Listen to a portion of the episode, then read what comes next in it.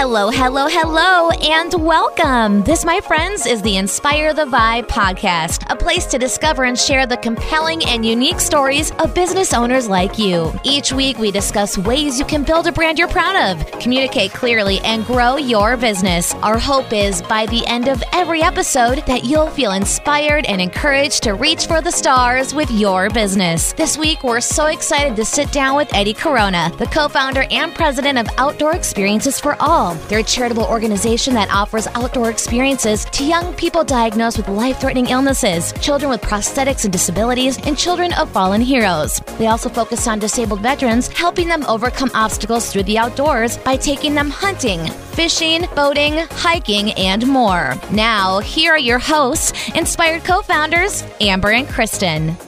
Eddie Corona with Outdoor Experiences for All. We are very excited to have you with us on the Inspire the Vibe podcast. I say that from Team We, both Kristen and I. Eddie, tell us a little bit about what led you to start Outdoor Experiences for All. It started a few years back, well, a lot of years back with my little brother. Uh, he was born with uh, two holes in his heart, and he also had a missing right thumb. His, if you can see this, his hand was attached to his wrist so uh, when he had surgery back in 1979, uh, he had open heart surgery, and he, you know, at that time technology and, and healthcare was different. So he lived in a plastic bubble for about six months before we could actually meet my brother. Fast forward to he turns into a teenager and he wants to go hunting with my myself and my other brothers. He, you know, obviously he couldn't can hang on to a firearm with his right hand. He can hang out with his left hand and he wanted to do archery, so we had to build a, a, a release for his hand, so that way he can pull back, hold his bow with his left hand because he had a grip, and pull back with his right hand and use his index finger to be able to shoot.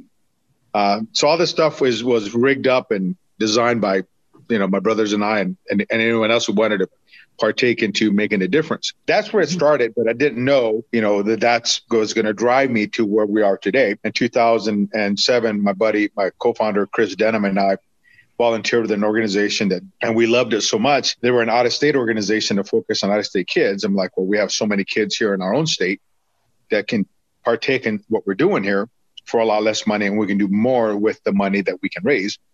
So we took it on thinking that we are just going to do a few uh, kids, and here we are today. Last year, we we also do disabled veterans now, and we ended up with 398 participants. When I bought, when I retired, my wife wanted me to start doing something else with the kids and and um, it was her it's her fault that i'm doing this you always want to make a difference in in and people around your community and this was the best way to do it for us well eddie i remember you told us about um, how you guys used to sit around the table and your mom would ask you a question. Tell us about that. Okay so uh, uh, you know call it uh, five minutes of fame. So five minutes of fame as i call it is the times where mom you know my mom raised eight kids by herself. My father died when i was four. You know she did the best job she possibly could. You know when you have eight kids and, and you're trying to raise a family, you know, you only have a table with six chairs. And so uh, she on, on Sundays we'd always get together and she would uh, you know, have the what I call the five minutes of fame, allowing everybody to speak, allowing everybody to have the spotlight, take the spotlight, and allows everybody to have that lead role or the voice in the family dynamic. You take that and you implement it into the family dynamic when you have a child who's been diagnosed with a life threatening illness. When a child gets diagnosed with a life threatening illness, the whole family dynamic is stopped. it is chart in, in uncharted waters and, and, and, and a world we never thought we'd ever be in. So as an organization, what we were doing is focusing on a child with a, with an illness, and what we were failing it was the family dynamic that my mom created as well. Mm-hmm. So what we had to do was focus on trying to figure out how do we how do we add that? Now, how did we get there is a different question. Our first kid we ever took out was Thomas Woodenhofer. Thomas uh, uh, was our guinea pig, let's call him, and, and he had a brain tumor. Thomas did an excellent job for job for us, and the reason we're we're here in front of you is because of him. Um, one of the things that his little brother told me, because Thomas was going to all kinds of different camps, cancer camp this, or fishing over here, or hunting over there, or this trip over there, and I sat down with Tyler, and and Tyler and I were talking, and he said, I wish I had cancer, which blew me away because why? He goes, So I can do all the things Thomas does. That's when we realized that we were failing the family dynamic. You know, if you picture a dinner table and you have the family sitting around and the kid out of the, you know, in this case, four kids, goes to a, some camp and comes back, and it's his first time sitting at the table with the rest of the family. What are the parents going to ask? How was camp? Mm-hmm. At this point, that kid becomes a spotlight once again, while the other kids are sitting around just listening with a no voice. Thomas, because of my mom's upbringing, because of my little brother, because of Tyler, is we also focus on the siblings in our program. I don't know, everything's about it is better. Life is better. And so when we get a chance to do that for these siblings and put them on that pedestal, you know, what we're hoping to accomplish is that you know they can pat themselves in the back and say you know life's going to be okay oh yeah they're they're a part of something and they're a part of something mm-hmm. that's actually making a positive impact on people's lives they're these kids are or young adults are making a difference and everybody wants to belong and be a part of something and you're providing that opportunity for them. I love it. But i'm super curious as to just getting i guess a little bit more tactical. What does it look like when someone wants to do an outdoor experience? We first started just doing the hunting part but then we started expanding out more and more and more and more to we want to do fish and want to do this. I said, why, why are we just doing hunting? How come we can't do anything in the outdoors? So we opened the floodgates and we've had, uh, you know, so many different opportunities to do many different things, whether it's uh, as little as uh, a young lady by the name of Skylar who, who passed away with leukemia at, at age four. What she wanted as her outdoor experience was to play in the snow. You know, it's whatever the kid wants to do. If we can accommodate it, we're going to. So for us, you know, does it have to be all about hunting? No. We have kids that go mountain biking. We have kids that want to go whitewater rafting, fishing, playing in the snow, uh, hiking, uh, camping, you know, hunting, um, any other event or outdoor experience they want to try to do, call us up. Let's do it. Eddie, tell us about I'm sure you have so many moments, so many stories. Tell us about one that is embedded, burned in your memory, where you said, We've done something here. Oh boy. Now nobody can see Eddie's face, but a wall of emotion just washed over his face. There is a, I guess our, our first kid named Thomas Oh, I'm going to use him because he was the first one. He he he he set this. He set everything up for this thing, and uh, one of the most difficult things I've done in life was to travel back to see Thomas and say goodbye knowing that he had lost his battle with cancer and it was just a matter of time. I fought it. I did not want to go back. I did not I did not want to go back to his house and say goodbye. I uh my wife and Chris like you have to do this, you have to do this and I'm grateful for it. And uh you know, you, you never think it's going to happen to you who always experienced death instantly. Um, in this case, I was looking at it in the face. I was talking to it, and and I was saying goodbye to a friend. It was, uh, if not the one of the hardest things I've ever done in life. What would be your advice to somebody who wants to start a nonprofit? Do it for all the right reasons. Um, there's uh, you know there's just like any business, uh, there's there's a lot of reasons why people want to do something. When Chris and I started this, you know, we did it because we want to make an impact, want to make a difference. When when you go out there and you do want to make a difference, uh, and whatever it is you want to do as a nonprofit, you know, get out of your own way and let things happen. And how do you get out of your own way? Give us an example. Uh, micromanagement, how's that? Is one of them. You know, and when and when you when you put a, your passion behind something you drive yourself to make it you know the best it can be that you you sometimes look, lose focus of what you're trying to accomplish by micromanaging every single little step. That's good because you know you're you're developing a track record of success. At the same token, you know those around you may not see it that way. Um, letting go of the reins a little more.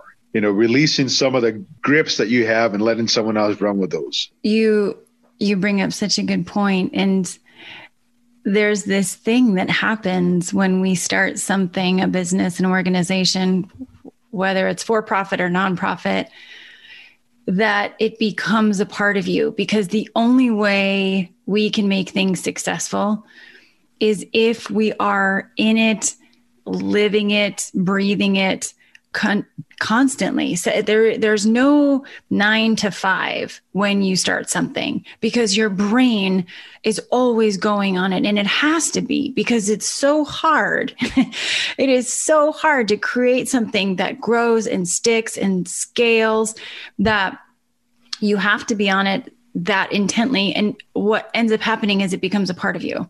It becomes yeah. a part of you as much as your own arm is. And so then you now have this idea that you're faced with this idea of, like you said, finding someone to replace you, and that it's a very personal experience. And Eddie, I would, I mean, everyone, whether you sell insurance or have a landscaping business or, you know, are the founder of OE4A, it is hard and it does take that level of grit and commitment. I would argue, and I think Kristen would too, when your role is so involved with with the participants very very best moments of their lives and very very worst moments of their lives and often many times those worst moments ultimately being the loss of their life um, Eddie, what does the future of OE4A look like? What is that next level? What does that look like? What do you have any vision of, and that you could tell us a little bit about that? Yeah, I've always envisioned uh, for the organization to have acreage and build a camp for youth organizations to come up and enjoy. And not only that, but build it to the point where, you know, whether it's youth organizations, hospitals, businesses, or whoever can go in there with a with an idea to better themselves. And when they leave, they are better people. And so, you know, with that in mind, that is my my dream, I guess you can say, is to be able to create an environment that can utilize not only for the for our participants, for but for anyone.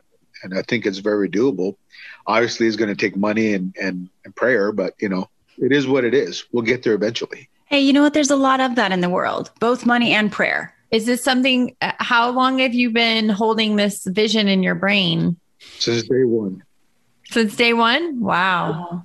We're going to rebrand ourselves and, and start looking for some corporate sponsors to be able to accomplish this. You know, we've been around for since 2008, so our longevity and our, our roots are are deeply rooted. We're not going anywhere as a control freak, I got to give you one more story there. Chris Denham's wife, Carla, you know, psychiatrist, psychologist, um, she uh, has a control freak. Uh, you know, I was trying to figure out how do things happen, you know, because I love writing processes so that way you can have the formula to repeat success over and over and over again. There's a lot of times in this in this uh, organization where all the things you planned out nothing is working out. Absolutely nothing. It's like mixing oil and water.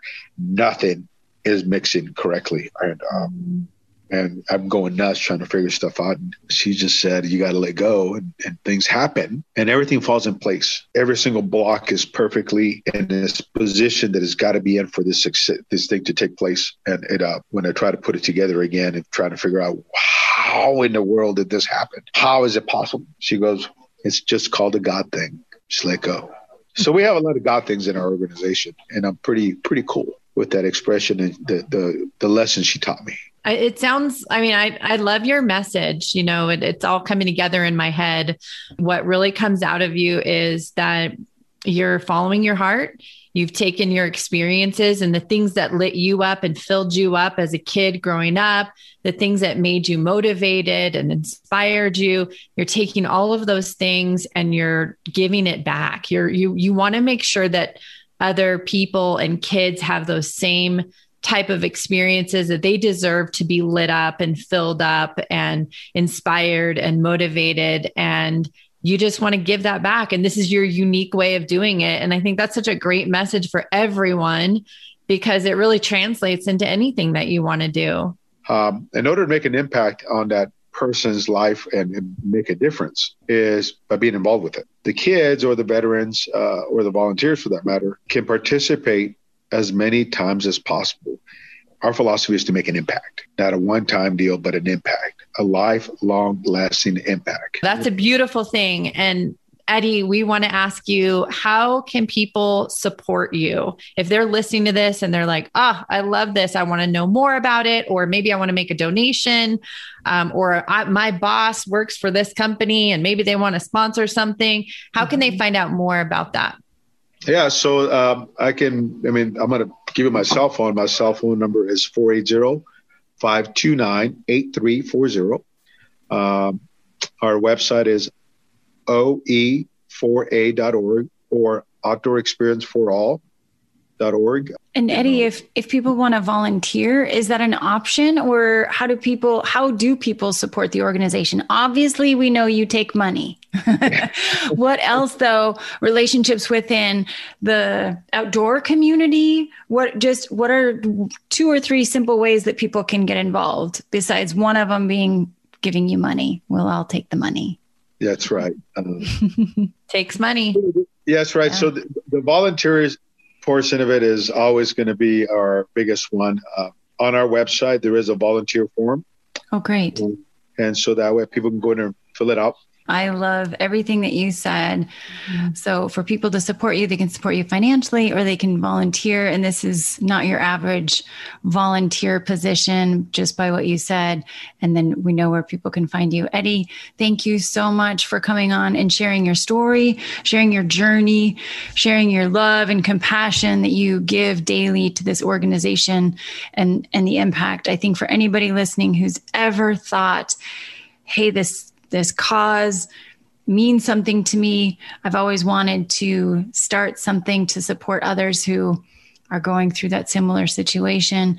I, I, honestly believe that you could you could be the the water on the seed for that project. Who knows what you just telling your story could create out there? You are a gift and a treasure to be around.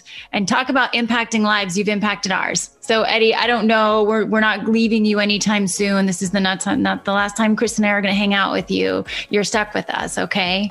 uh, challenge accepted.